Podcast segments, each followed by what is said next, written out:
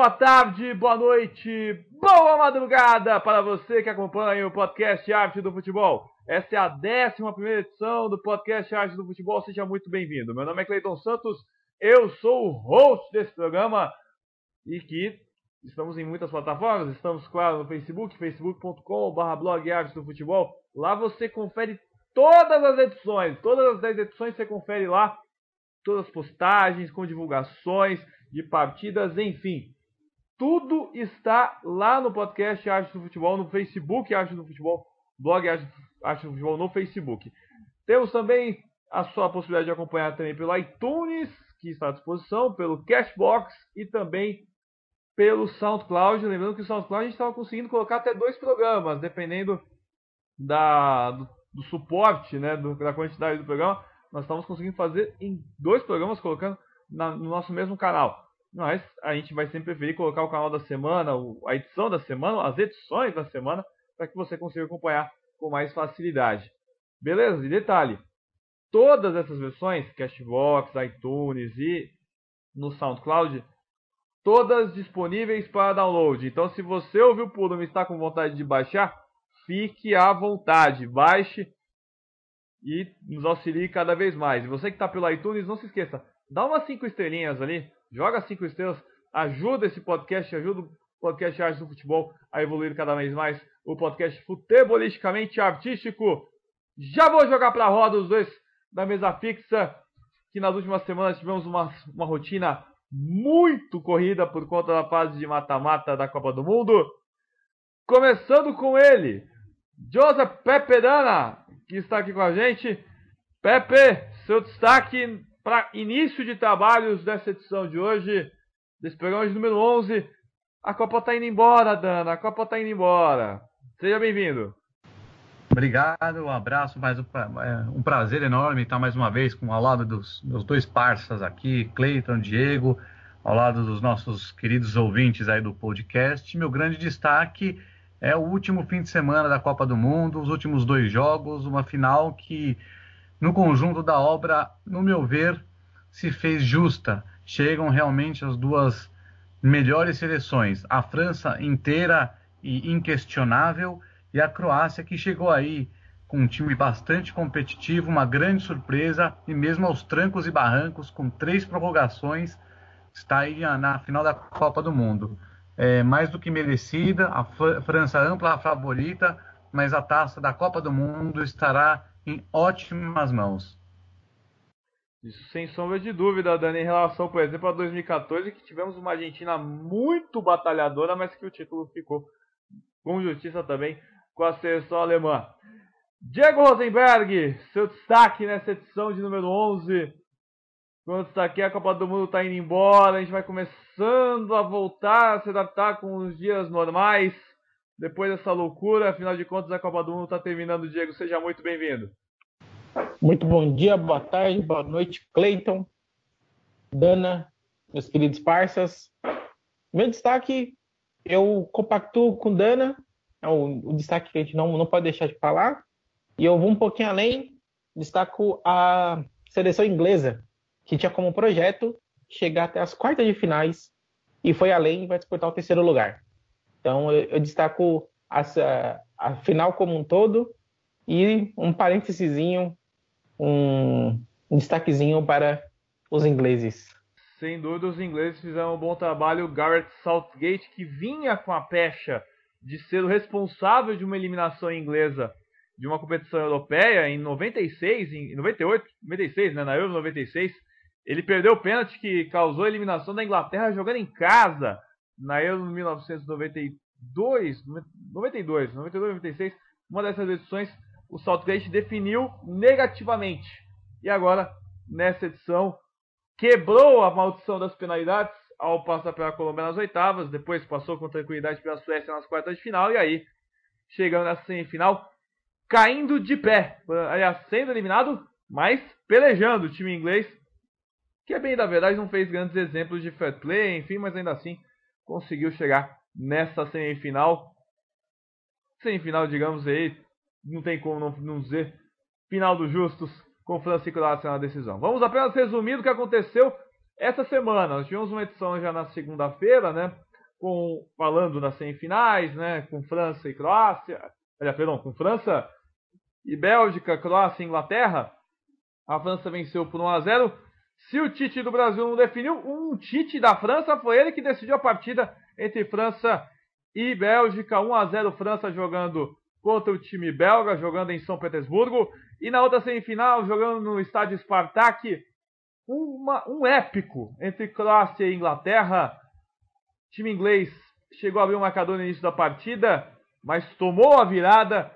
Gol de empate no tempo normal e o gol da virada já na segunda etapa da prorrogação, nos instantes finais, com Mário Mandzukic, Super Mário, sendo decidido, sendo decisivo para a seleção croata, conseguindo essa vaga inédita para a Croácia. Inédita até, se me engano, a Iugoslávia nunca se classificou.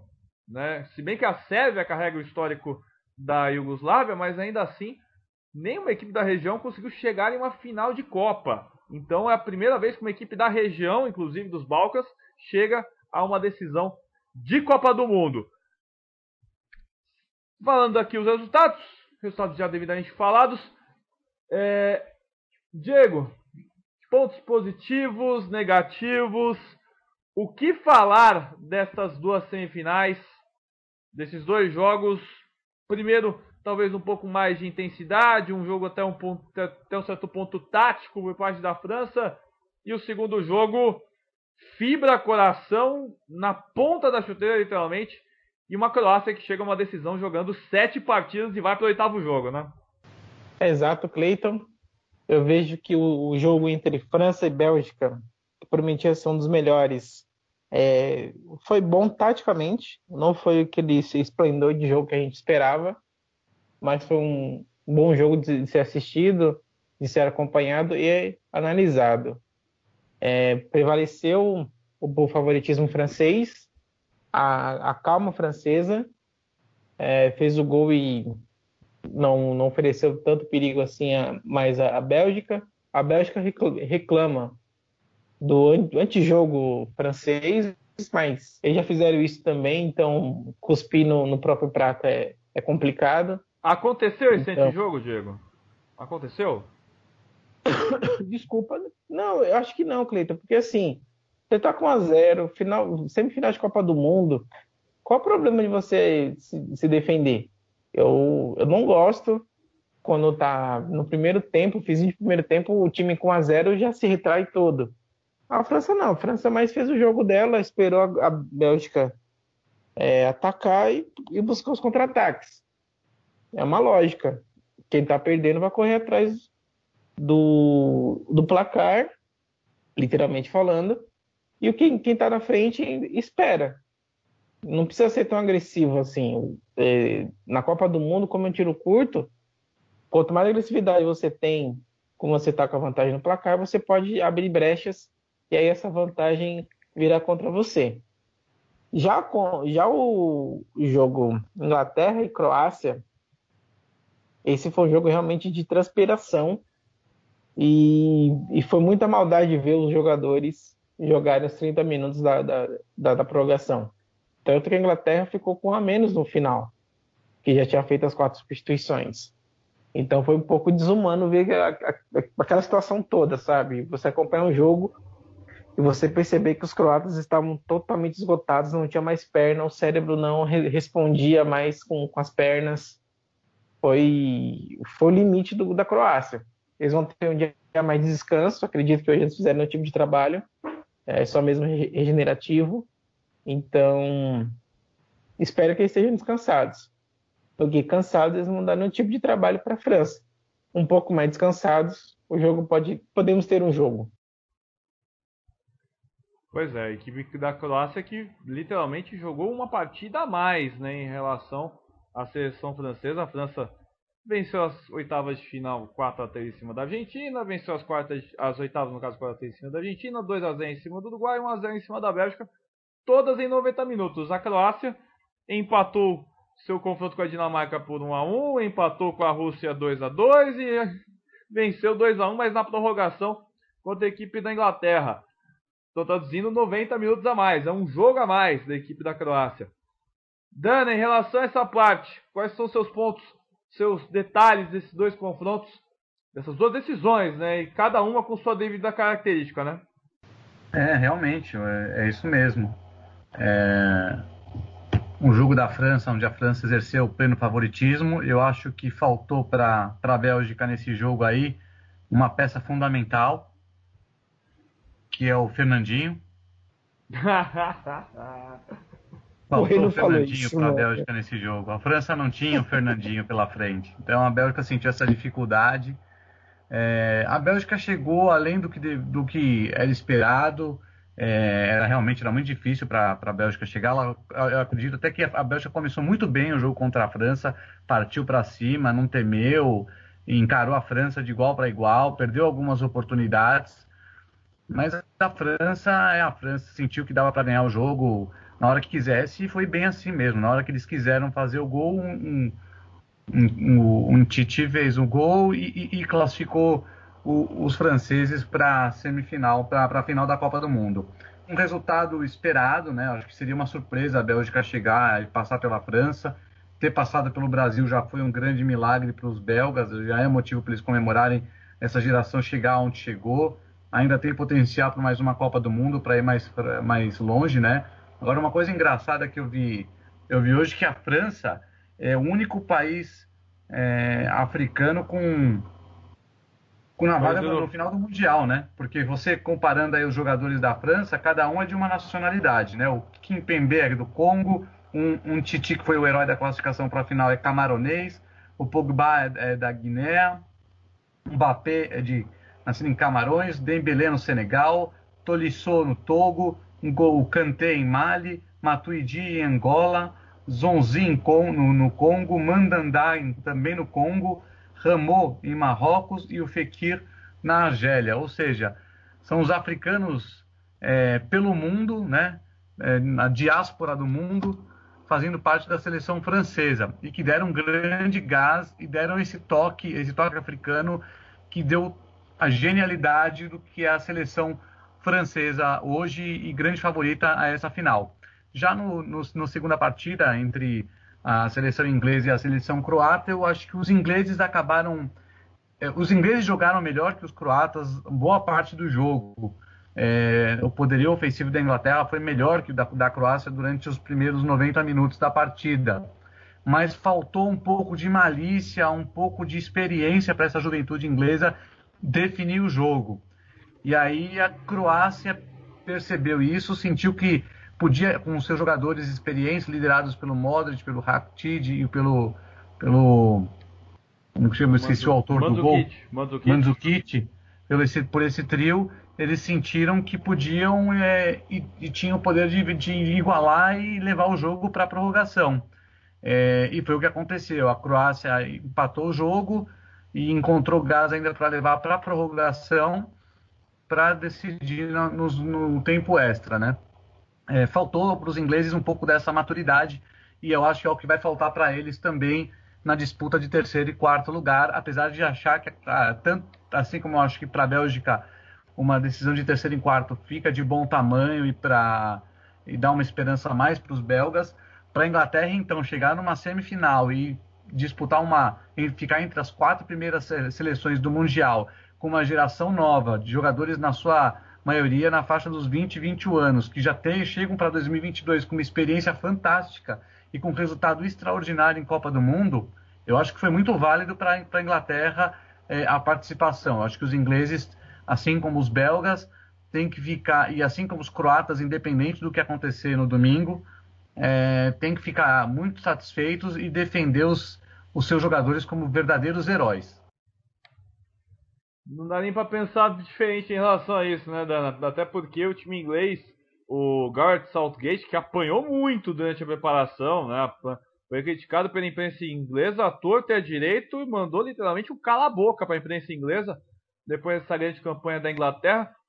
Na, na expectativa dos ingleses, até mesmo, né, Dana? Eles acreditavam que era um quartas de final porque eles acreditavam que teriam um cruzamento com a Alemanha, né, nas quartas de final. E aí, muito provavelmente, eles já falariam que era final de linha, né, Dana? É, exatamente. É, eu acho que concordo com você, é por aí mesmo. Mas a Alemanha também surpreendeu, só que de forma negativa, né? Ficou pelo caminho já na, na primeira fase. Mas são dois jogos que, tanto de sábado às 11 da manhã, quanto o de domingo, meio-dia, são dois grandes jogos e a Copa da Rússia se despede com dois belíssimos espetáculos, que a expectativa é elevada demais, do nível elevado demais, acho que os jogadores estão cansados, tá, principalmente de Bélgica e França, tão decepcionados, a palavra que mais se ouviu nas entrevistas dos jogadores, do próprio técnico belga logo após o jogo, foi a palavra que mais foi ouvida foi decepção.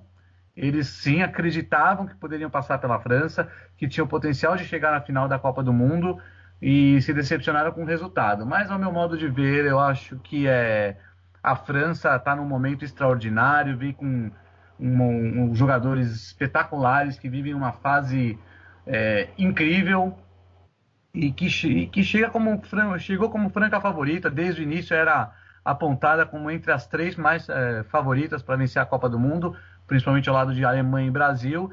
E a França, das três, foi a única que exerceu e comprovou, assinou, chancelou embaixo, que foi falado pela maioria dos jornalistas e conhecedores e admiradores do futebol mundial. Pois é, realmente uma campanha que é incontestável dos franceses. Seis partidas, cinco vitórias, um empate. A Dinamarca só tropeçou na terceira rodada do grupo A, do grupo C, quando poderia tropeçar enfrentando a seleção dinamarquesa. A equipe francesa estreou mal, até certo ponto, 2 a 1 contra a Austrália. Depois da segunda rodada, o time francês enfrentou a seleção peruana, outra vitória política também, por 1 a 0 Na terceira rodada, bem, empatou com a Dinamarca no único 0 a 0 da primeira fase. Aí nas oitavas de final, 4 a 3 contra a Argentina. Nas, aliás, nas oitavas de final, 4 a 3 sobre a Argentina. Vitória incontestável da equipe da França. Nas quartas de final, 2 a 0 contra o Uruguai e semifinal 1 a 0 contra a seleção da Bélgica. Durante o time francês já não sofre igual a dois jogos. Vamos e vem uma isso enfrentando enfrentando Soares, enfrentando De Bruyne, enfrentando Lukaku, enfrentando grandes jogadores e a França não sofre igual a duas partidas. É... Diego, sacando o lado francês, é o grande favorito mesmo? A equipe do Didier Deschamps tem mais pinta de campeã nesse momento? Tem aquela, aquela pinta de que vai ganhar mesmo da Copa do Mundo? Você olha o time francês como um campeão? E detalhe, se você já olhava ele como um time campeão, de, de quando você começou a ver que essa França poderia, no caso, ser a campeã do mundo, Diego? Cleiton, eu tinha uma, uma, convicção antes da Copa de que a França chegaria pelo menos às semifinais. Assim, pelas atuações é, pré-copa. Ela a tabela ajudava? Mal... A tabela ajudava no caso também? Não, não, não, não. A tabela não, não, não, foi tão determinante assim, porque ela ia enfrentar a Dinamarca na última rodada, né? E o, o, os jogos que ela tinha que confirmar seu favoritismo é contra a Austrália e Peru, que ela ia jogar mais sossegada contra os dinamarqueses. Sofreu para ganhar da Austrália, acredito que foi o fator estreia, o, o determinante, o nervosismo que fez não jogar tão bem contra o, os australianos. Enquanto o Peru conseguiu dominar o jogo, não sofreu é, grandes pressões. Só não gostei do jogo é, burocrático contra a Dinamarca, mas contra regulamento quem, quem pode discutir, né? Quem somos nós? Desculpa. E contra a Argentina, é, não sofreu nenhum tipo de perigo. Vai falar, nossa, como sofreu nenhum tipo de perigo se tomou uma virada? Sim, tomou uma virada, mas em sete minutos virou novamente. Em sete minutos você fazer isso, você demonstra é, tranquilidade, frieza e que você sabe que a sua equipe ela, ela é boa. E em nenhum momento eles fizeram gracinha, em nenhum momento eles fizeram é, anti-flare play. A seleção francesa foi foi cirúrgica, fez seus resultados e tem colhido frutos. Essa geração ela, ela merece, ela merece chegar nessa final, mas eu, eu espero que, que a Croácia dê jogo, porque não vai dar graça só a França jogar e só a França fizer, fizer gol, literalmente falando, porque se a Croácia não fizer, não der nenhum tipo de resistência, aí É, é uma final perdida, mas perdida no jogo, né? Não, não chegar na final foi, foi um resultado ruim, mas eu, eu, eu quero ver um bom jogo, independente de quem ganhe. Não, eu vou assistir pré-jogo e tal, enfim, pós-jogo, enfim. E eu, eu espero um excelente espetáculo de ambas as partes. Bem, é... Dani, em relação à campanha francesa, você ouviu todas as partidas, né? Só uma correção, no caso não foi 1x0 contra a seleção peruana, foi 2x0 contra o time peruano. É...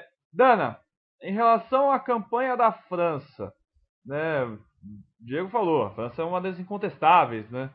Era ao lado da França, da Alemanha, do Brasil, é, da Espanha também, era uma outra candidata, até mesmo isso antes da Copa do Mundo, lembrando a demissão do Juliano Lopetegui.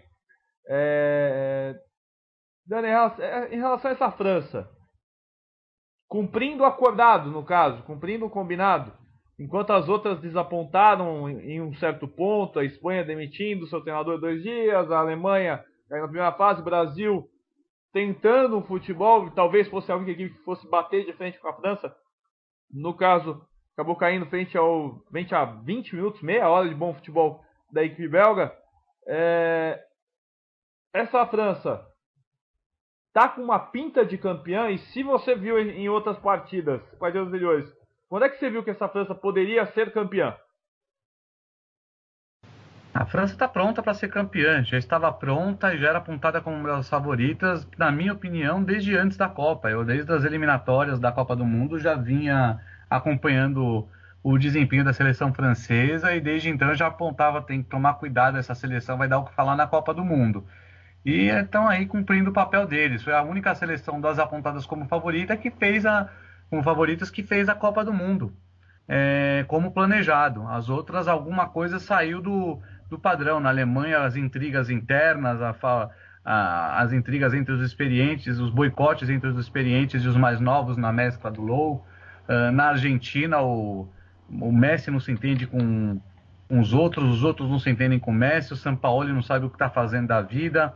É, no, no Brasil, na, na Espanha, o fato do, do Lopetegui ter, ter, ter, saído no, aos 48 do segundo tempo para iniciar, faltando pouquíssimo tempo para iniciar a Copa do Mundo, ter largado o Isco sem experiência alguma, que inclusive já deixou o comando da seleção espanhola, é, já não é mais o técnico da Espanha. Luiz Henrique é, é o treinador da Espanha agora. Luiz Henrique teve um ótimo trabalho no Barcelona, um ótimo nome para a seleção espanhola. Embora eu ainda gostaria de, eu ainda admito que eu gostaria de ver a seleção da, da Espanha na mão do, do meu xará Pepe Guardiola. É, mas em, é, é a seleção francesa viu pronta e tá, cumpriu exatamente o que, o que, que se propôs.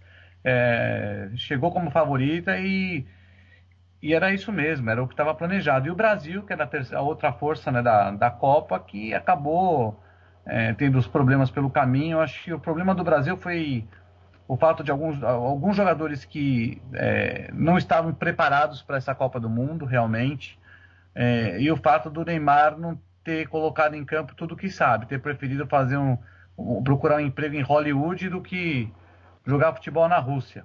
Mas nem isso conseguiu, viu, Neymar? Não dá nem para novela das seis da, da, da Globo, não, meu querido.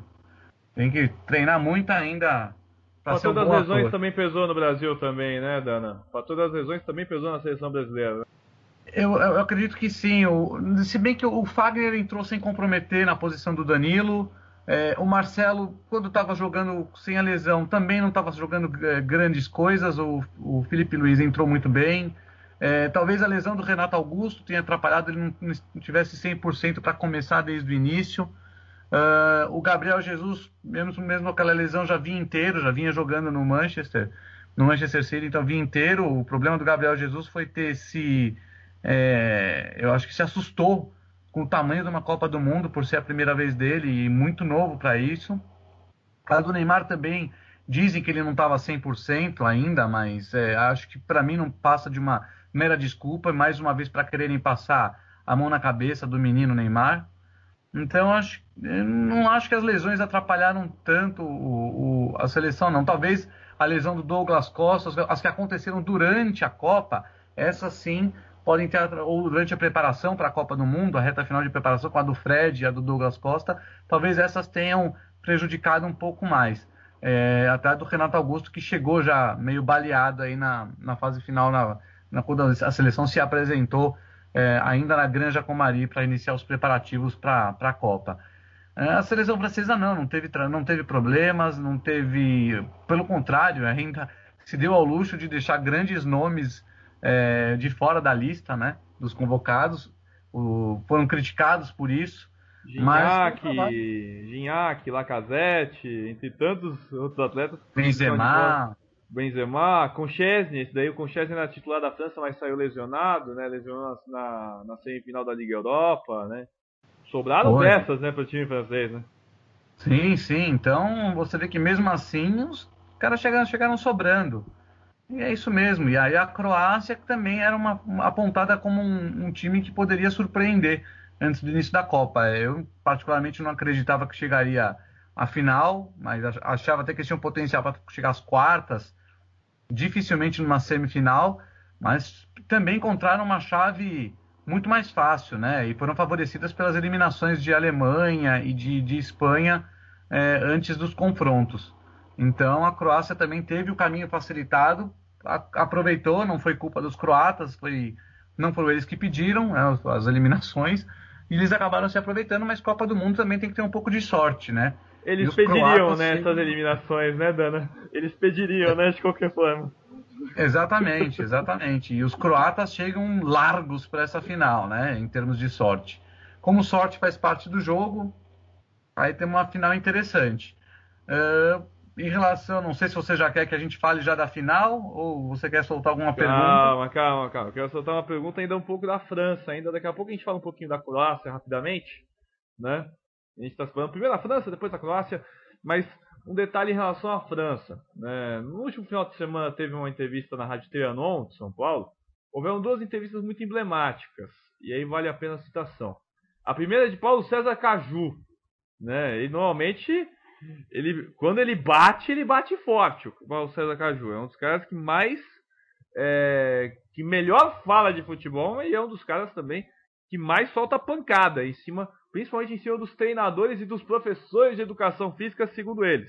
Segundo ele, né? Por exemplo, ele odeia o, Carlos Alberto Parreira, por exemplo. Mas, é, e aí, citando também uma outra citação de um colega chamado Felipe Papini, que é blogueiro de futebol francês, participou, inclusive, aqui na segunda edição do podcast do Arte do, do, Arte do Futebol. É, e aí, interligação entre eles. O Caju, ele citou que faltam profissionais de futebol envolvidos no futebol, no futebol brasileiro, né, que não abrem essas portas para o pessoal de futebol brasileiro. O Papini, né, de futebol francês, ele cita que é mais fácil encontrar, que é mais, que é difícil você encontrar um clube que não tenha um ex-jogador profissional conhecido no seu staff, no seu trabalho de base, no seu trabalho de comissão técnica. É, e aí citando, claro, toda essa proporção de atletas franceses que surgem. E até o próprio Papini citou que aparece um garoto novo por semana na França. Mas, jogando essa pro Dana, primeiro pro o Diego na sequência, se quiser responder, fica à vontade.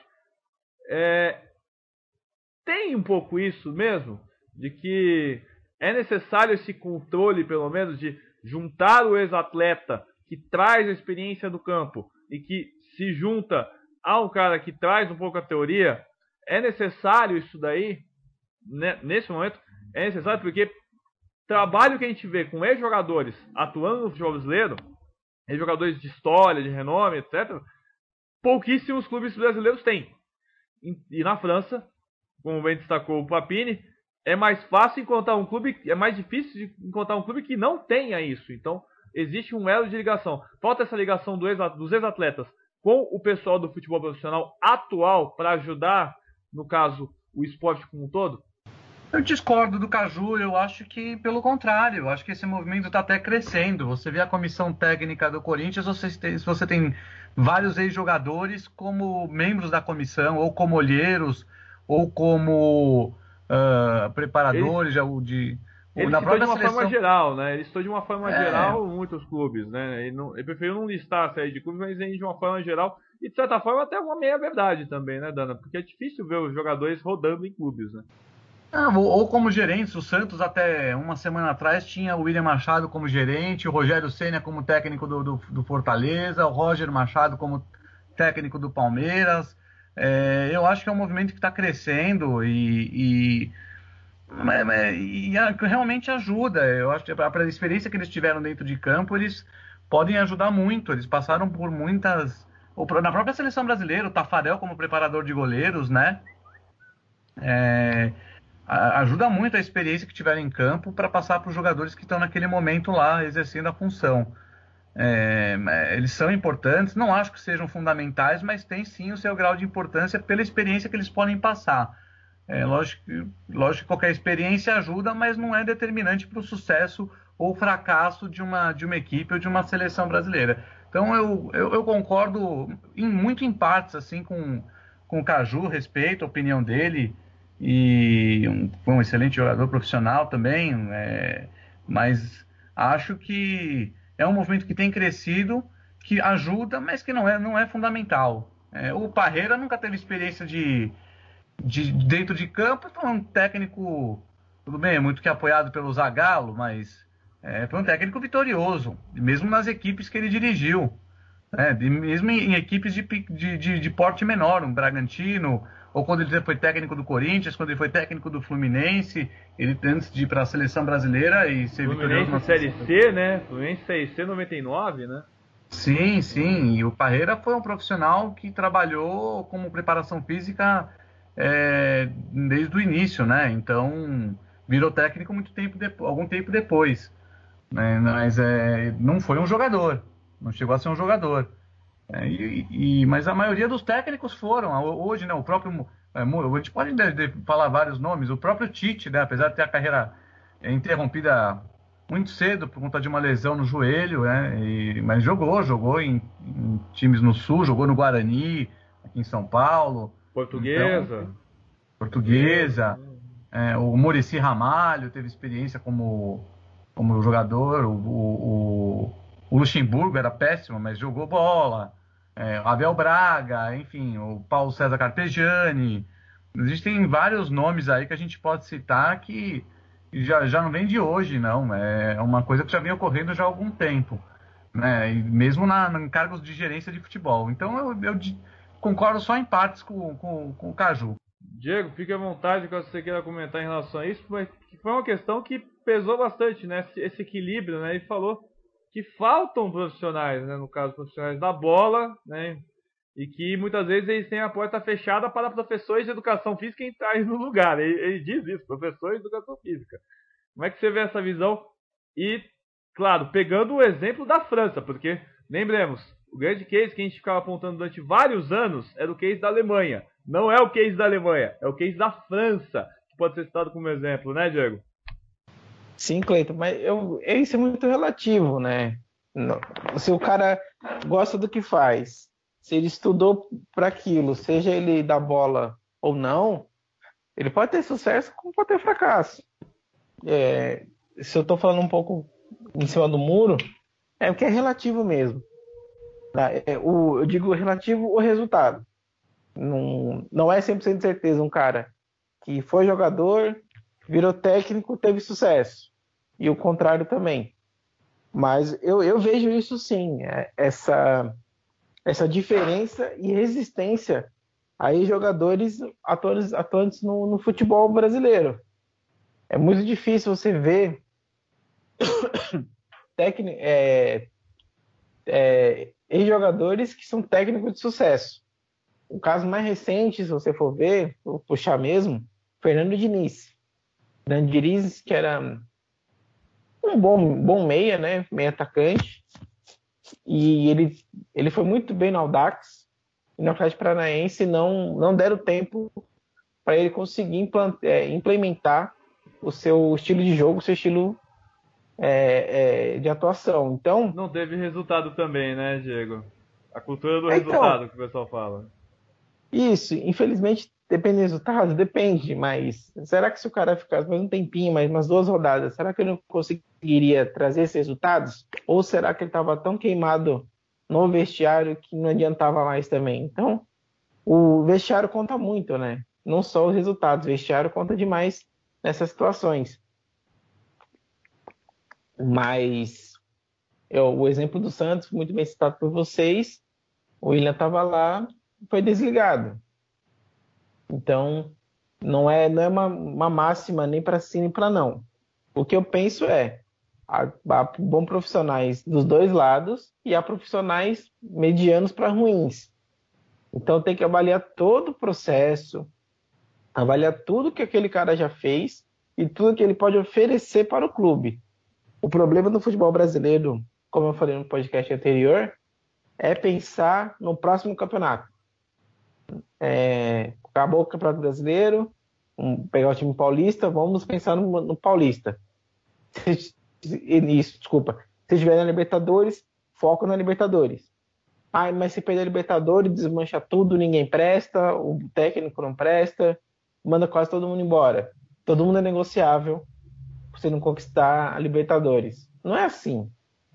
É, futebol, você querendo ou não, ele é de resultados, porém, se você não conquista o resultado próximo, você pode conquistar um, um de é, médio a longo prazo. É isso que o futebol brasileiro precisa mudar urgentemente, mas sabemos que é uma é, é murro em ponto de faca, que isso nunca vai acontecer. Mas eu quero ver se mais é, jogadores atuantes no futebol, como técnico, coordenadores, enfim, treinadores de goleiro. Eu, eu, eu, eu espero que isso aconteça com mais frequência mas ainda vai, vai demorar um pouquinho para que, que esses profissionais sejam tão atuantes assim em clubes de, de destaque e até mesmo na seleção. Por sinal, ainda para fechar esse assunto entre treinadores e jogadores, é, a seleção francesa há uma possibilidade, né? Existem três possibilidades da seleção francesa depois da Copa. Dizem que o Deschamps vai embora. Então, a primeira seria o comando do Zidane, a segunda seria o comando do Arsène Wenger e a terceira seria o Arsène Wenger como diretor e aí o Zidane como treinador. Possibilidades legais essas três, né, Diego? A segunda é a melhor. Prefere ah, Wenger? Como assim, como assim a segunda é melhor? A segunda, se eu não estou me enganado, você falou Wenger como diretor e Zidane como técnico, não é Essa isso? é a terceira. Essa é a terceira possibilidade. Desculpa, a primeira desculpa. era Zidane, a segunda era só o Wenger e a terceira Wenger como diretor, Zidane como treinador. É que pro Wenger seria um, um sonho antigo, né? Ele se realizar. Então, para ele, ele, ele merecia, por um breve período, digamos assim, é, treinar a seleção francesa. Quem sabe na, na Euro de 2020. Quem sabe? Mas o, pelo que a gente pouco conhece da, da Federação Francesa, acredito que ele fique como é, diretor técnico, né? E o Zidane assuma a, seleção, assuma o comando técnico. Mas é, por enquanto é especulação, né? Vamos, vamos aguardar semana que vem, pós-Copa, ou mês que vem, quem sabe, a gente vai ter essa, essa, essa resposta final e a decisão de quem vai ser o técnico da, da seleção francesa até 2022, pelo menos, ou minimamente. Agora é missão difícil essa, né? Substituir o Deschamps, né? que sai da, se sair mesmo, sai com dois títulos, né? Sai com um título, sai com um título e um vice-campeonato. Vice-campeonato da Euro 2016, perdeu para Portugal. Ah, foi vice e na 2018, Euro, é. 2018 com a possibilidade de um título. Então, sai, sai é verdade, por, sai ele foi alto. vice na Euro, é. É verdade. São É, então. Edesito. São Edesito, como o pessoal fala. É complicado você entrar numa situação dessa, justamente bem lembrado pelo Dana, porque, meu, querendo ou não, o Deschamps, por mais criticado que seja, ele conseguiu chegar em duas finais. Duas finais. E por mais um, um, um técnico tão contestado quanto esse, ele, será que ele não tem nenhum mérito por ter, che ter chegado nessas duas finais? Olha, Será eu vou jogar era uma pimentinha aí. Eu vou jogar uma pimentinha aí. É, Jogue. no, no caso, você falou, é complicado para um treinador assumir, mas não é muito mais complicado você assumir uma seleção brasileira depois de tomar um 7 a 1 em comparação ao levar uma seleção francesa que vem de, um, de uma final de Eurocopa, perdida em casa, é bem da verdade, mas é uma final de Eurocopa, e de uma final de Copa do Mundo. Com certeza é, então, e, a, e, a, escolha da CBF foi péssima, né? Ao invés de pegar alguém então, mais rodado, mais experiente, pegou o Dunga, né? Então, mas, mas eu, eu penso nesse ponto de vista. Não é, não é muito melhor pegar uma escolha dessa, até por ter uma base pronta, no caso. É apenas tocar o projeto e seguir em frente. Sem dúvida. Sem dúvida é muito mais sim, fácil, sim. né? Sim, é, é, que assim, quando eu falo complicado, é que o título francês no, no domingo, nossa, alívio, ok, fez um bom trabalho de champs, assume outro. Esse outro, tem, eles só vai ter o trabalho de manter, né? Manter essa, essa, essa mentalidade francesa. Caso não seja campeã, seja vice, né? No, no domingo, aí sim eu vejo um, é, uma pressão para poder conquistar a Euro 2020, consequentemente no Qatar 2022.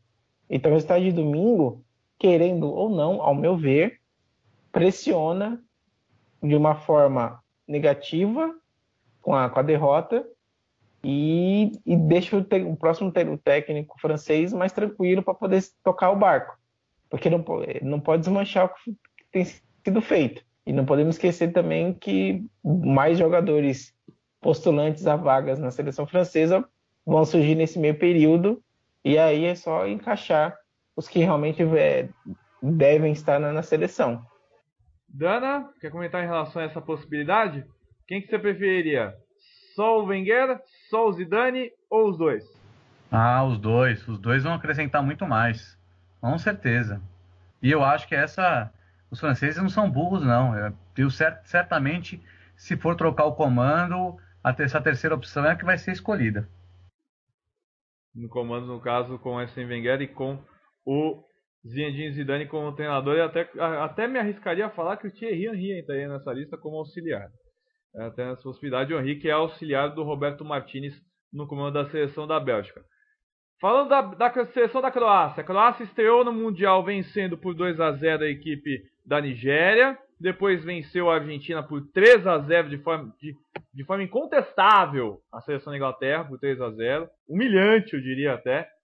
E aí na última rodada venceu a Islândia 2 a 1 fez 9 pontos, bonitinho, seguiu a risca. E nas oitavas de final, uma epopeia, empatando com a Dinamarca por 1 a 1 e vencendo nos pênaltis 4 a 3 Depois, nas quartas de final, venceu a Rússia, empatou 2 a 2 tempo normal, nos pênaltis vitória também por 4 a 3 E na semifinal, precisou de 120 minutos, mas venceu da Inglaterra por 2 a 1 Esse time croata que vem com um sufoco enorme com Luka Modric, com Perisic, que foi decisivo, Mandzukic, tem um elenco Subasic, foi um sensacional goleiro nessa Copa do Mundo. Dana, essa Croácia de Deus do céu, que chega a essa, de essa decisão e que vai jogar pelo menos oito jogos, né, Dana? Já jogou sete na campanha, se a gente for somar as prorrogações, e agora chega essa decisão. Que dizer dessa seleção croata, há 10 anos, há 10 dias antes da Copa do Mundo, havia perdido do Brasil 2 a 0 e agora ela chega 40 dias depois, ela chega numa final de Copa.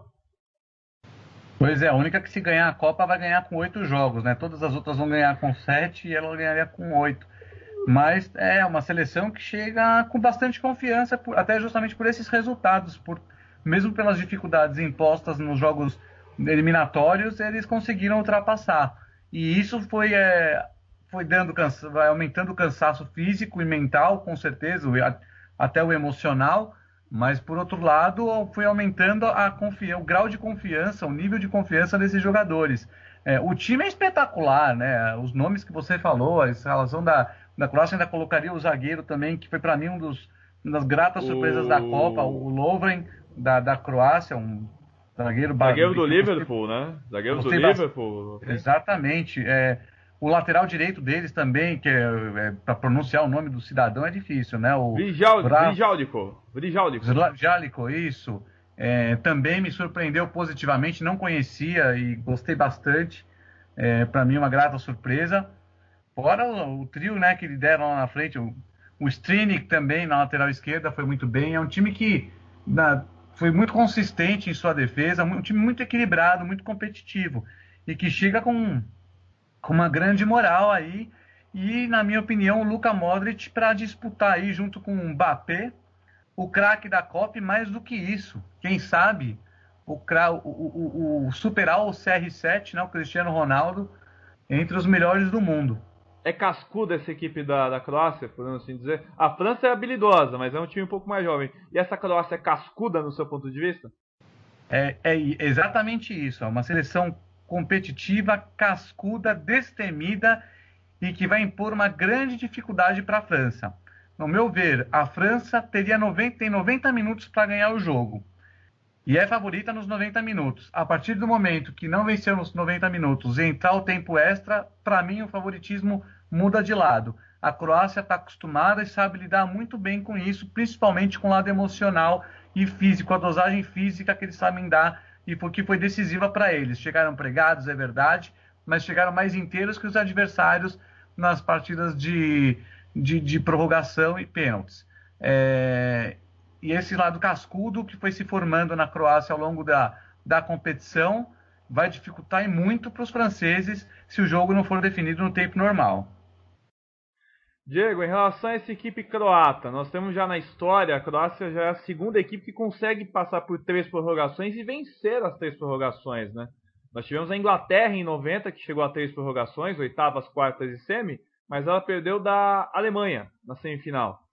Né? E recentemente a Argentina, na última Copa do Mundo, também passou por três prorrogações, né? Pela Suíça nas oitavas, depois passou pelas quartas de final. Aliás, perdão, duas prorrogações, né? Porque teve jogo contra a Bélgica, não teve prorrogação.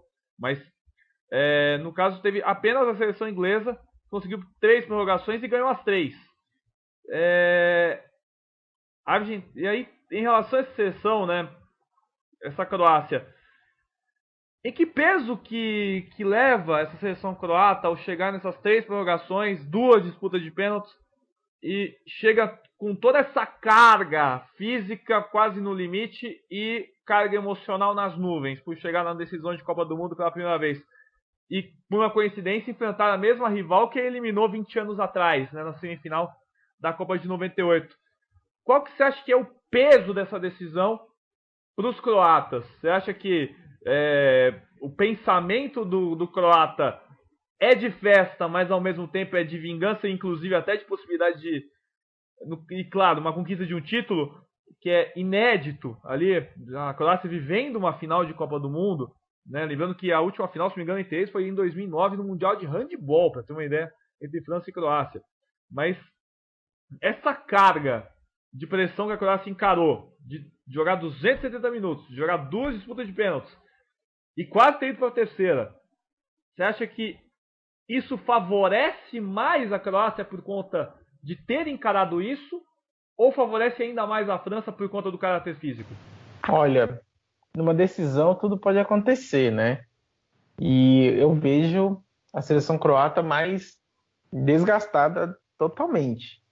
Passou por, por esses as fases decisivas em pela prorrogação, pênaltis e tal. Então, o desgaste físico e mental croata tá, tá ali. Se, se não, não passou do limite, tá bem, bem pertinho. Mas eu vejo assim: quem quer ganhar uma Copa faz, faz o, o possível, o impossível e faz a, a bola ser seu prato de comida, devora, faz o que for para conquistar o, o, o título e ser uma campeã inédita. Então, assim, a Croácia, por mais que tenha esse desgaste físico que eu comentei, que eu tenho batido na tecla, ela tem totais condições de, de, de vencer a França. Vai ter de, bastante dificuldade? Claramente que vai. Mas é um time que sabe é, conduzir a partida no, em seu benefício. Por mais pressionada que foi no começo contra a Inglaterra, a, a naquele, naquele comecinho, quando saiu aos quatro minutos no primeiro tempo, os croatas souberam segurar a pressão e no segundo tempo voltaram melhores. É, e também contou com a sorte que os ingleses não estavam com apetite de fazer mais gols. Quando a, a equipe adversária não, tá, não tem apetite, aí, aí é só hora de você contra-atacar, contra desculpa, e poder você empatar e possivelmente virar o jogo. Então eu, eu vejo uma Croácia encorpada, por mais que esteja desgastada. Então, assim, o conjunto croata não tem caras que decidem no sentido de pegar a bola. Espera aqui que eu, que eu se consagro, como diria o nosso querido Milton Leite, mas é uma seleção que, pelo conjunto, se torna forte. Tanto que o segundo gol da, da Croácia contra a Inglaterra foi um gol de pura sorte. Um vacilo do. vacilo da, da zaga britânica, né? E aí o Perisic jogou lá no meio da área, a zaga britânica parou e aí o, o Mandzukic foi sozinho, né? Naquela bola. Acreditou é, sozinho. Então, é, é, isso, se você for ver, é uma sorte de campeão, porque aquela bola na, na área inglesa foi totalmente despretensiosa.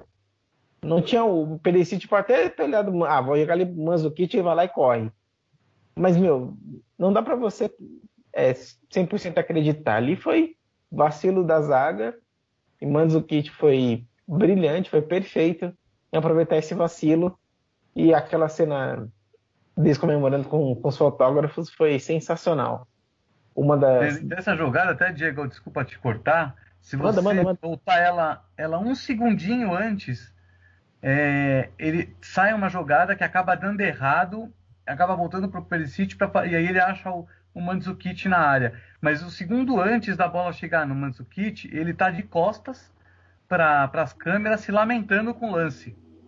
E cansado, né? Exatamente. né? E cansado o Mandzukic. Tava esgotado. Tanto que dois minutos depois ele já começou a cair no gramado porque não tinha condições físicas.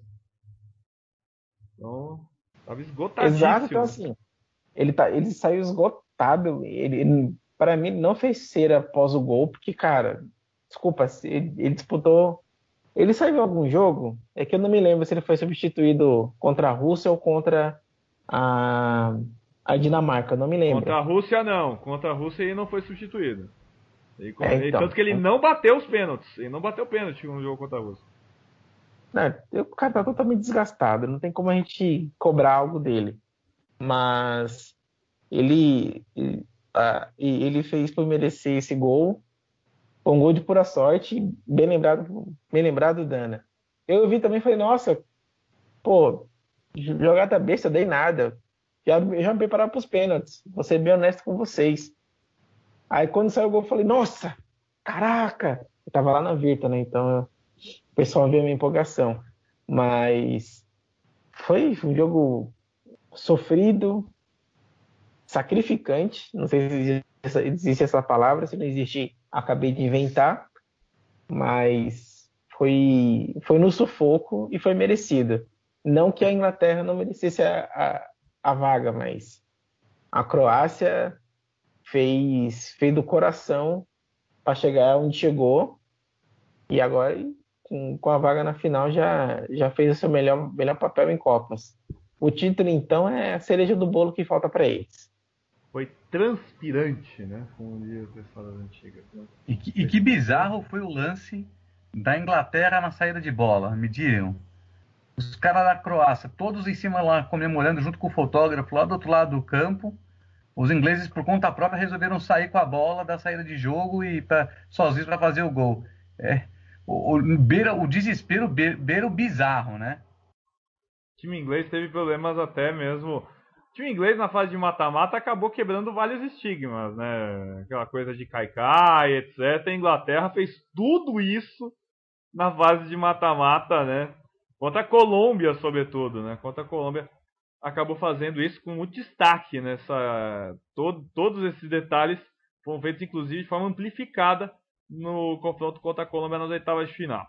Bem, já falamos aqui da França, falamos da Croácia com muita transpiração, com muita força de vontade. A Croácia chega na decisão e não podemos esquecer de um detalhe importante, o senhor do apito dessa partida, né? Nesta quinta-feira a FIFA divulgou, né? Aliás, um detalhe muito interessante, é, dois detalhes. Né? O primeiro é que não tivemos jogador com positivo no antidoping, isso daí foi divulgado pela FIFA. Então, no caso, muito bom, não temos nenhum caso de doping né, nessa Copa do Mundo. Tava precisando Ainda de Copa que do amônia, Mundo. Que a amônia não é, do, não é apontado como do, é, produto de um dopagem, dopante, né? né? Não, é, ainda mas, bem. Mas, Sorte mas da felizmente. Não, mas felizmente no caso, né? Não, mas felizmente não tivemos nenhum caso de doping, isso daí tem que ser destacado, né? Ótimo isso, excelente. Não temos um caso de doping, até para aquela coisa de manchar a Copa do Mundo, etc. Nós não teremos a indicação dos 10 para dos 10 indicados, né? Eu acho que a experiência de 2014 em que colocaram alguns jogadores como Neymar, como o próprio Messi, inclusive na lista dos 10, não deu muito certo. Então, no caso, é, isso não vai acontecer. E já tivemos a arbitragem confirmada para os dois jogos, tanto a final quanto a disputa do terceiro lugar, que o Diego tanto falou no programa passado. Né? Falou para falar da disputa do terceiro lugar, que vai ser entre Bélgica e Inglaterra, provavelmente com as equipes principais dessa vez, né? ao contrário do que tivemos na primeira fase, em que ambas as equipes não queriam ser líderes do grupo. No final, a Bélgica venceu por 1 a 0 Estou abrindo aqui só para puxar a informação, mas é um árbitro que entra para a história das Copas. Estamos falando de Néstor Pitana, o argentino que vai apitar essa decisão. Ele que apitou a abertura né, da Copa do Mundo, a goleada da Rússia sobre a Arábia Saudita, e é o terceiro a fazer isso. Aliás, o árbitro do futebol divulgou isso. É o terceiro árbitro a fazer este feito. O primeiro aconteceu em 1950, na Copa do Mundo do Brasil, né? Com um árbitro britânico, árbitro inglês que acabou fazendo esse feito. E depois, em 2006, o Horácio Elizondo, argentino, também apitou o jogo de abertura, apitou a goleada da Alemanha sobre a Costa Rica por 4 a 2 e depois apitou a decisão entre Itália e França, o jogo que o Zidane foi expulso, né, o jogo da cabeçada, e com isso ele acabou assumindo, ele foi o árbitro de ambas as partidas, então ele empata, né, nesse quesito, o Nestor Pitani empata com o George Reader, que apitou Brasil e México, 4 a 0 na Copa de 50, o jogo de abertura daquela Copa, e a derrota do Brasil para o Uruguai, o Maracanaço, Brasil 1, Uruguai 2. E o, no hábito, no caso o iraniano Alireza, ele fica para apitar a disputa de terceiro lugar. Dana, justa a escolha? Pitana apitou bem durante essa Copa do Mundo, não teve problemas? No caso, você preferiria que fosse o asiático, que fosse o Alireza, ou fosse o Idmatov, que é o árbitro que mais apitou em Copas do Mundo? Foi justa a escolha do argentino? E um detalhe interessante: a Argentina eliminou ambas as seleções. Tá? A Argentina foi eliminada, né? perdeu para as duas seleções, para a Croácia por 3 a 0 e para a França por 4 a 3 Dana, justa a escolha? Foi uma boa escolha. Eu teria escolhido o dos asiáticos, mas é, o, o, Pitana, todos os jogos que ele apitou na, na Rússia, ele não teve nenhuma grande polêmica. É, distribuiu 12 cartões amarelos dos seus quatro jogos no comando do apito. E, por coincidência, apitou o jogo das duas finalistas, né? Apitou a vitória dos croatas nos pênaltis sobre a Dinamarca nas oitavas e o jogo da França contra o Uruguai, vitória francesa por 2 a 0 nas quartas de final. É um árbitro bastante experiente, 43 anos, talvez uma justa homenagem da, da FIFA é, pro, pro Pitana. É, e só ele uma... papeia bastante, né? Ele conversa bastante, né, o Pitana, nesse quesito. Né? É um árbitro que gosta de conversar, mais conversar do que a divertir com cartões, o que, o que é bom, né? O que é positivo, porque consegue segurar, um, mesmo com as conversas, ele consegue segurar o ímpeto dos jogadores e não, não atrapalhar o espetáculo. É um árbitro que gosta mais de, de passar desapercebido do, do que ser a, a figura central do, do jogo, né? Agora, só uma uma lembrança, né? O, pelo menos quem achava que a Argentina ia estar na final, tá aí, né? Os argentinos, nosso amigo Ícaro que apontou a Argentina como finalista alguns programas para trás. Aí, Ícaro, só, só a Argentina não tá, mas tá representada aí pelo Pitana. E chupa Messi. Bem, olha é... o veneno. Olha só, meu amigo. Diego, em relação à escolha do Pitana, pelo que você acompanhou, eu sei que você acompanhou a maioria das partidas da Copa do Mundo, assim como o Dana, né? É, no caso, apenas aqui para fechar, se eu consigo aqui a arbitragem completa, aqui nós temos o Néstor Pitana como árbitro, Hernan Maidana e Juan Paulo Belatti serão o segundo e o terceiro árbitro, serão os dois auxiliares, e o Bjorn Kuipers, o holandês, será o quarto árbitro da partida dessa final. E aí o Alireza Fagani apita disputa de terceiro lugar entre Bélgica e Inglaterra. Na próxima sexta-feira vai ser confirmado o hábito de VAR. É... De... Aliás, não, se me engano é italiano, se me engano. Se me engano é italiano. Tinha, tinha visto aqui. Exatamente. É, tinha visto que seria o italiano que poderia ser para disputa de terceiro lugar. da Copa do Mundo. É... Diego, em relação a essa arbitragem, justa a escolha do Pitana? Ou, no caso, poderia ter escolhido um dos asiáticos, como a Lireza, que apitou tão bem na Copa do Mundo também? O Idmatov, como eu falei, que apitou mais partidas em Copa do Mundo e já está quase se aposentando também. O Pitana também que vai se aposentar, né? A aposentadoria FIFA é 45 anos, mas é... no caso, foi o melhor hábito mesmo? Botar no melhor hábito para apitar?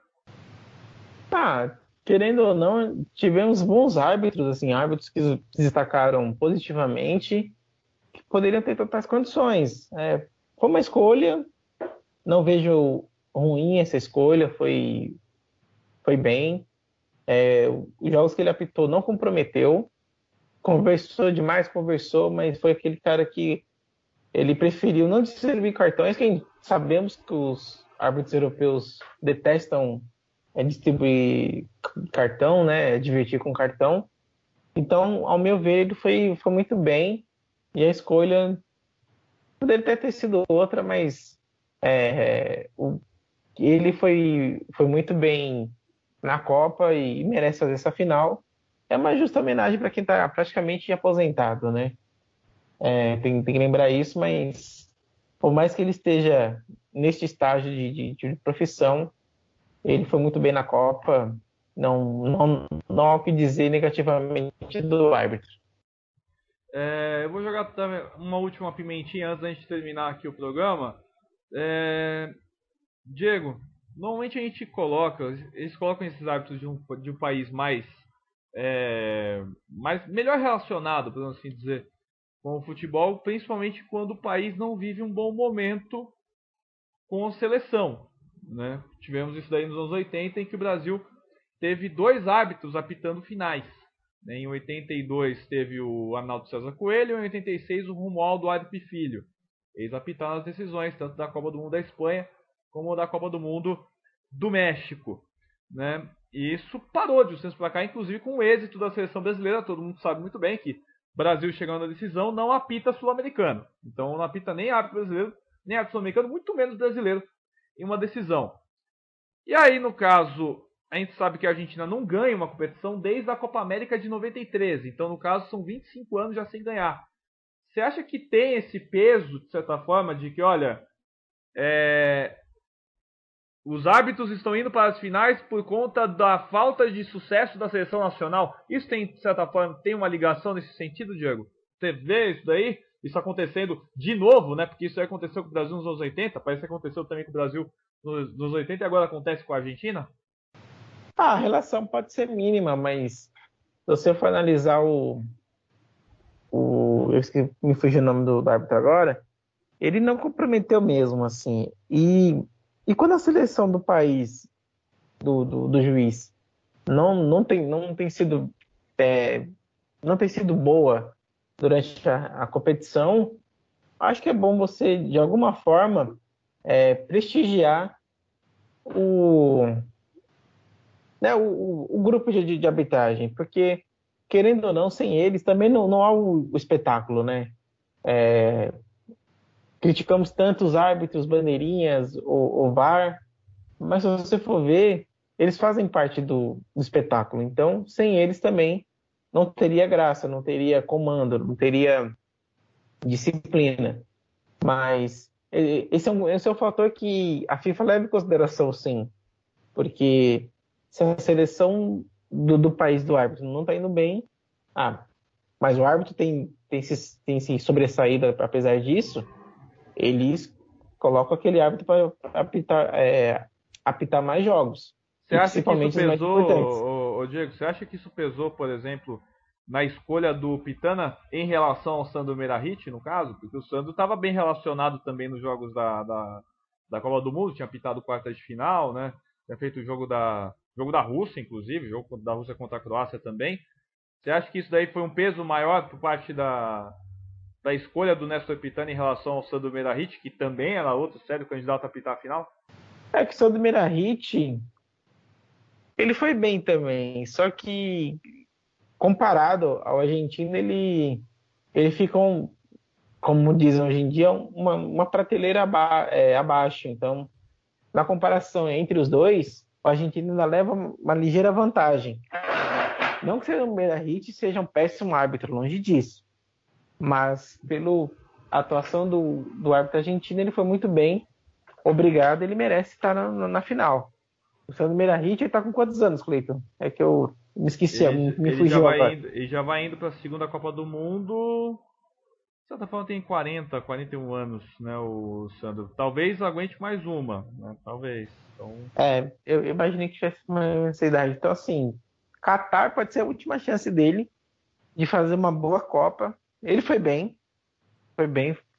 Ele não comprometeu, eu gosto dele como árbitro, apesar de já ter prejudicado o meu Santos várias vezes. Não, e detalhe que ele apita bem, no, em, em, jogo FIFA ele apita bem, né? Em jogo FIFA. É, CBF é outra é, história, é, né? Então... É outro padrão, né, cara?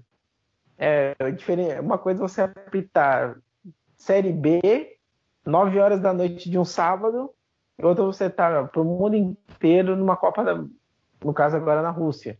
É completamente diferente. Então, acredito que o cuidado seja maior e o empenho seja melhorado, né? Então, esses fatores, querendo ou não, mexe com a cabeça do profissional. É, é, é, você tem um outro olhar pelo, pelo evento, pelo o seu próprio trabalho, então isso te ajuda a faz, fazer um trabalho melhor e além daquilo que você realmente é capaz. Você se, você se, se doa mais a fazer um bom trabalho. É, só um detalhe a correção aqui, o Sandro Berrich também está próximo da aposentadoria também em relação à arbitragem, tem 43 anos, vai fazer 44 em novembro. É... Dani, em relação a essa escolha, né? Você acha que é meio correlacionada essa parte? O, ah, o Pitana apita a decisão, mas é de certa forma pelo fato da Argentina não ter êxito esportivo também, já há duas décadas e meia, vai fazer boda já agora. Fez bodas agora no mês de junho com o título da Copa América de 93. Você acha que tem essa ligação e que isso influenciou e deixou ele um, um, um degrau à frente do Sandro Merahit para apitar essa decisão da Copa do Mundo? Eu acho que não, acho que isso não acaba não influenciando, não. Acaba influenciando. Ou politicagem, no caso. Ou politicagem, no caso. Talvez por politicagem, alguma coisa com a, com a, com a AFA, né? Com a Associação da Federação Argentina de Futebol. Associação Argentina de Futebol. É, mas é, é, tem a ver com fracasso sim, porque ele só tá lá porque a seleção de, do país dele, a seleção argentina, não tá jogando a final. Se tivesse, ele não estaria apitando. Mas acho que é mais uma questão política e não relacionada ao histórico de resultados ruins da seleção é, argentina, não. Não associaria a isso, não. E nem no caso, nem citando o exemplo dos anos 80 com o Brasil, que teve o Arnaldo apitando 82 e o Romualdo Filho apitando 86 nas finais? Ou foi uma coincidência, uma nobre coincidência essas duas? Também acho que deve ter sido politicagem, né? Uma coisa com a CBF na época, mas e, o Néstor Pitana, Pitana chega para. É um jogo entre dois times europeus, cascudos. Talvez eles tenham achado que ele tem um perfil, um perfil sul-americano de arbitragem seja mais favorável para esse tipo de jogo do que um perfil de um europeu, ou até poderia ser, porque seria neutro, né? É, ou de uma arbitragem asiática que para mim também é de altíssimo nível. Mas eu acho que é mais pela postura dele nos, nos jogos dessa, dessa Copa da Rússia que foi feita a escolha. É, ele que é um hábito bem alto, né? O Pitana, né? Alto, conversa. Como o pessoal das antigas fala, um hábito alto, garboso, né? No caso, gosta de papiar o Néstor Pitana. E no caso, ele que apita a decisão. Então, para a história, como a gente falou aqui, é o terceiro hábito a apitar a abertura e a decisão. E é, no caso, o segundo argentino, né? O Horácio Elizondo apitou em 2006 a abertura e também o jogo final. Bem, gente, antes de terminarmos aqui, podcast rápido, até certo ponto, uma de 10 aqui, nós temos aqui nessa edição de hoje. É... Chutômetro funcionando antes da final. Vamos lá. Pepe Dana, França e Croácia. Aliás, vamos primeiro com Bélgica e Inglaterra. A gente não falou de Bélgica e Inglaterra, senão o Diego vai começar a reclamar aqui na caixa de mensagens. Já, já tá reclamando aqui já. Então, não, é, não é só eu, não. São os ingleses, são os belgas. Não, tô zoando. Se a gente não falar, não tem problema não. Não. não. Ele vai falar daqui a pouco que a gente odeia os belgas, que a gente odeia os ingleses, que a gente não gosta da filosofia inglesa. A gente acha Eu adoro chocolate belga, adoro chocolate belga, adoro Harry Potter, então eu não tenho nenhum tipo de ódio com ninguém, tá? Só, ou, só ou dizendo.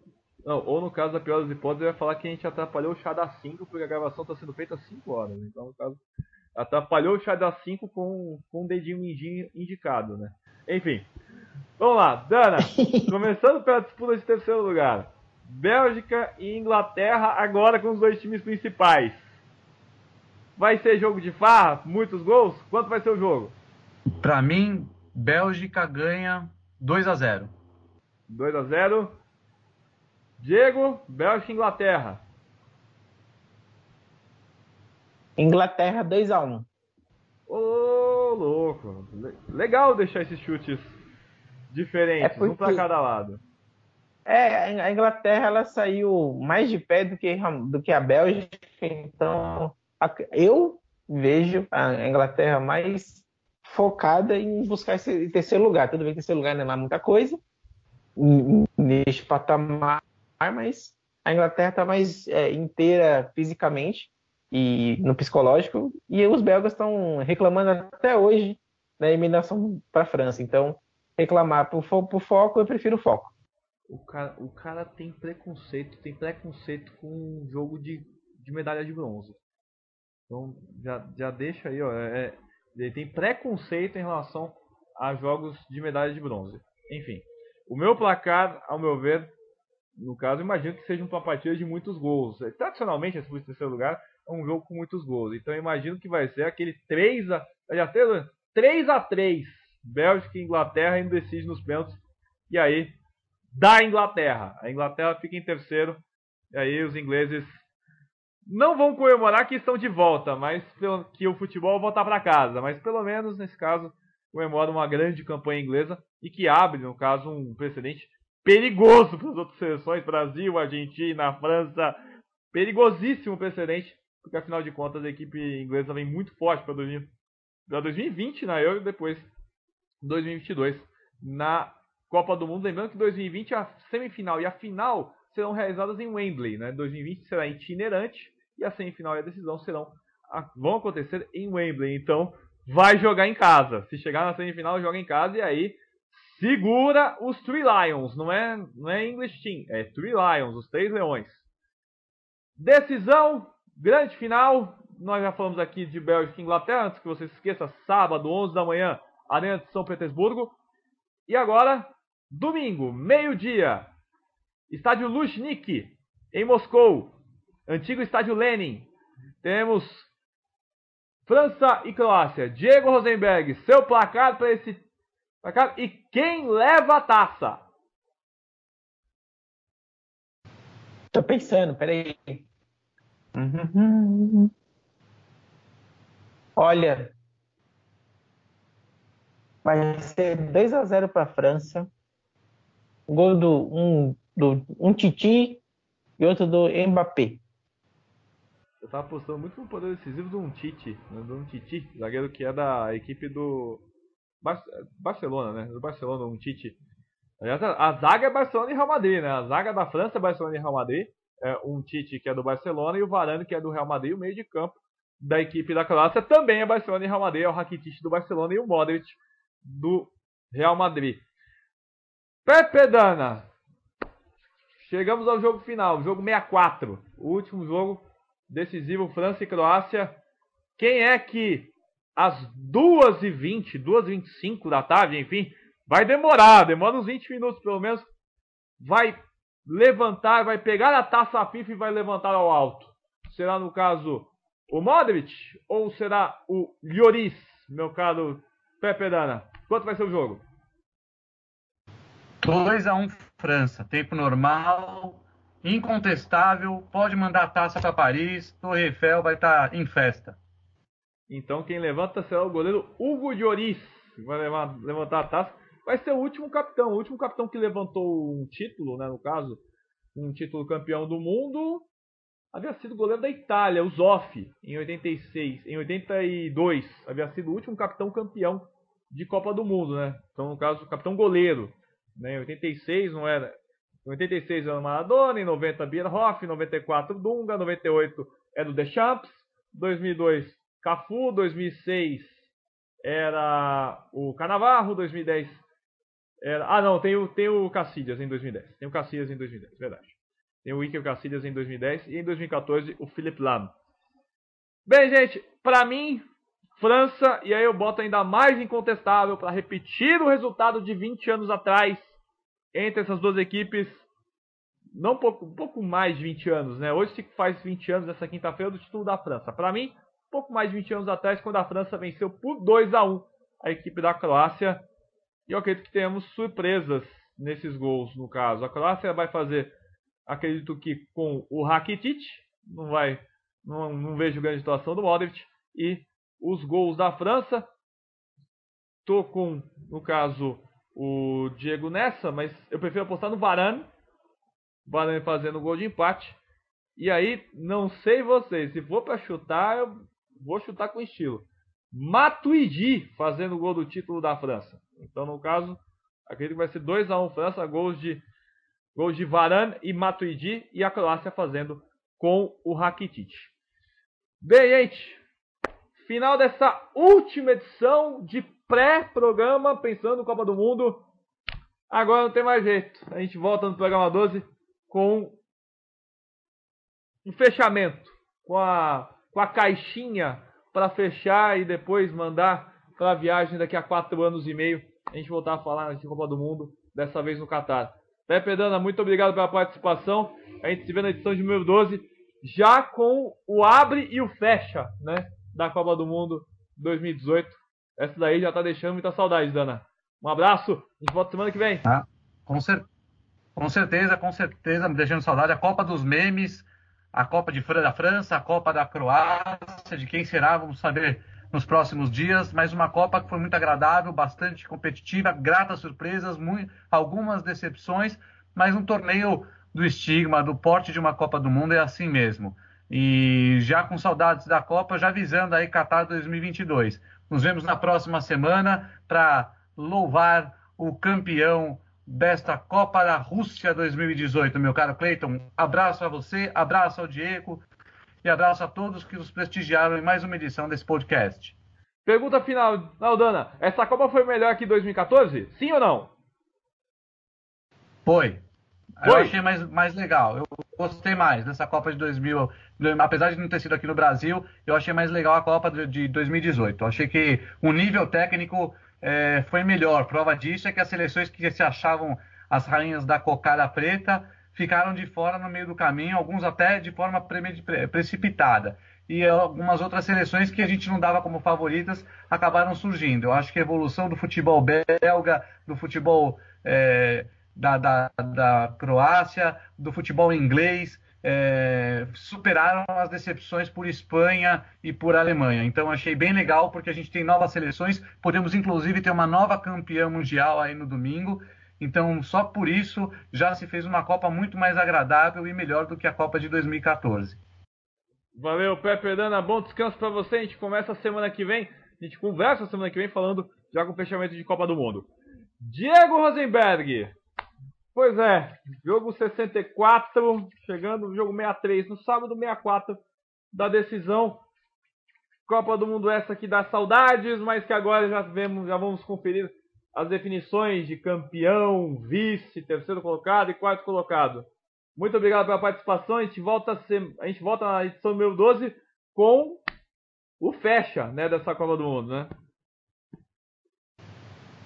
Com certeza, Cleiton, uma Copa emocionante.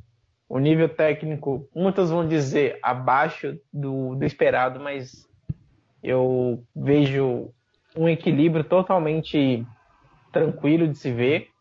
É, nenhuma seleção se destoou. A França foi aquela mais regular.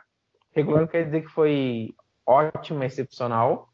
É uma grande diferença de regular e, e, e isso que eu falei. Então, assim, a Copa ela, ela permitiu que nós pudéssemos ver diversas surpresas. A Rússia chegando nas quartas de final, é, Portugal sofrer contra Irã e Marrocos, assim como a Espanha também, é, é, a Alemanha sair na, na, primeira fase, enfim, a Copa que todo mundo imaginou que seria é, aquele mesmo roteiro, as grandes é, disputarem o título, chegarem até as semifinais, desbancar as pequenas, no sentido né, de, de tradição e tal, não se confirmou e isso foi muito bom para o futebol. Provou-se que com dedicação, com paciência e com trabalho, qualquer seleção pode ir longe e pode incomodar os grandes. E eu agradeço aos nossos ouvintes, agradeço você, Cleiton, a você, Dana, por mais essa edição. Chegamos na 11, né, parceiro? E, e vamos para 12, 13, 14 e assim vai. É, pois é, agora é, você, você quis inventar de falar que nem Romário, que eu ver falar que nem o Marcos agora na edição de número 12. Enfim. Diego, só para fechar. Copa de 2018, melhor que a de 14, sim ou não? Sim, justamente porque, pelo que eu falei, pelo equilíbrio técnico e jogos mais emocionantes, se você for ver, né? 2014 tivemos jogos, tudo bem, o Grupo da Morte, né, foi excelente de ver, mas só foi ele também, se você for analisar friamente. E, desculpa, a Copa 2018 foi, é, foi mais nivelada, né? Foi mais, mais disputada, bem disputada. Não, não, fora alguns jogos que deixaram de jogar, como França e Dinamarca, o Japão quando abdicou de jogar para garantir a sua classificação, mas isso não apaga os bons jogos que tivemos, a goleada da Rússia na, na estreia, é, Panamá sendo goleada, fazendo seu primeiro gol. Então, assim, essa Copa foi realmente de surpresas e espero que continue assim pelos, pelos próximos anos. Muito obrigado, Diego Rosenberg. Valeu pela participação. A gente volta semana que vem com o programa de número 12. Não esqueça, você pode nos acompanhar, como eu falei, pelo SoundCloud, você pode baixar por lá, você pode acompanhar pelo Cashbox e assim também pelo iTunes. Portanto, fique à disposição, você acompanha, acompanha pela nossa página também, facebook.com barra blog arte do futebol, citando no caso aqui, no, nessa parte, tanto no Cashbox, como no iTunes, como também no SoundCloud, downloads à disposição. Então, se você não quiser ouvir na hora, baixa, aí você consegue ouvir com tranquilidade. Que é a nossa edição do podcast Arte do Futebol. A gente volta semana que vem, já com fecha da Copa do Mundo, pensando, claro, já no futuro, indo além, né?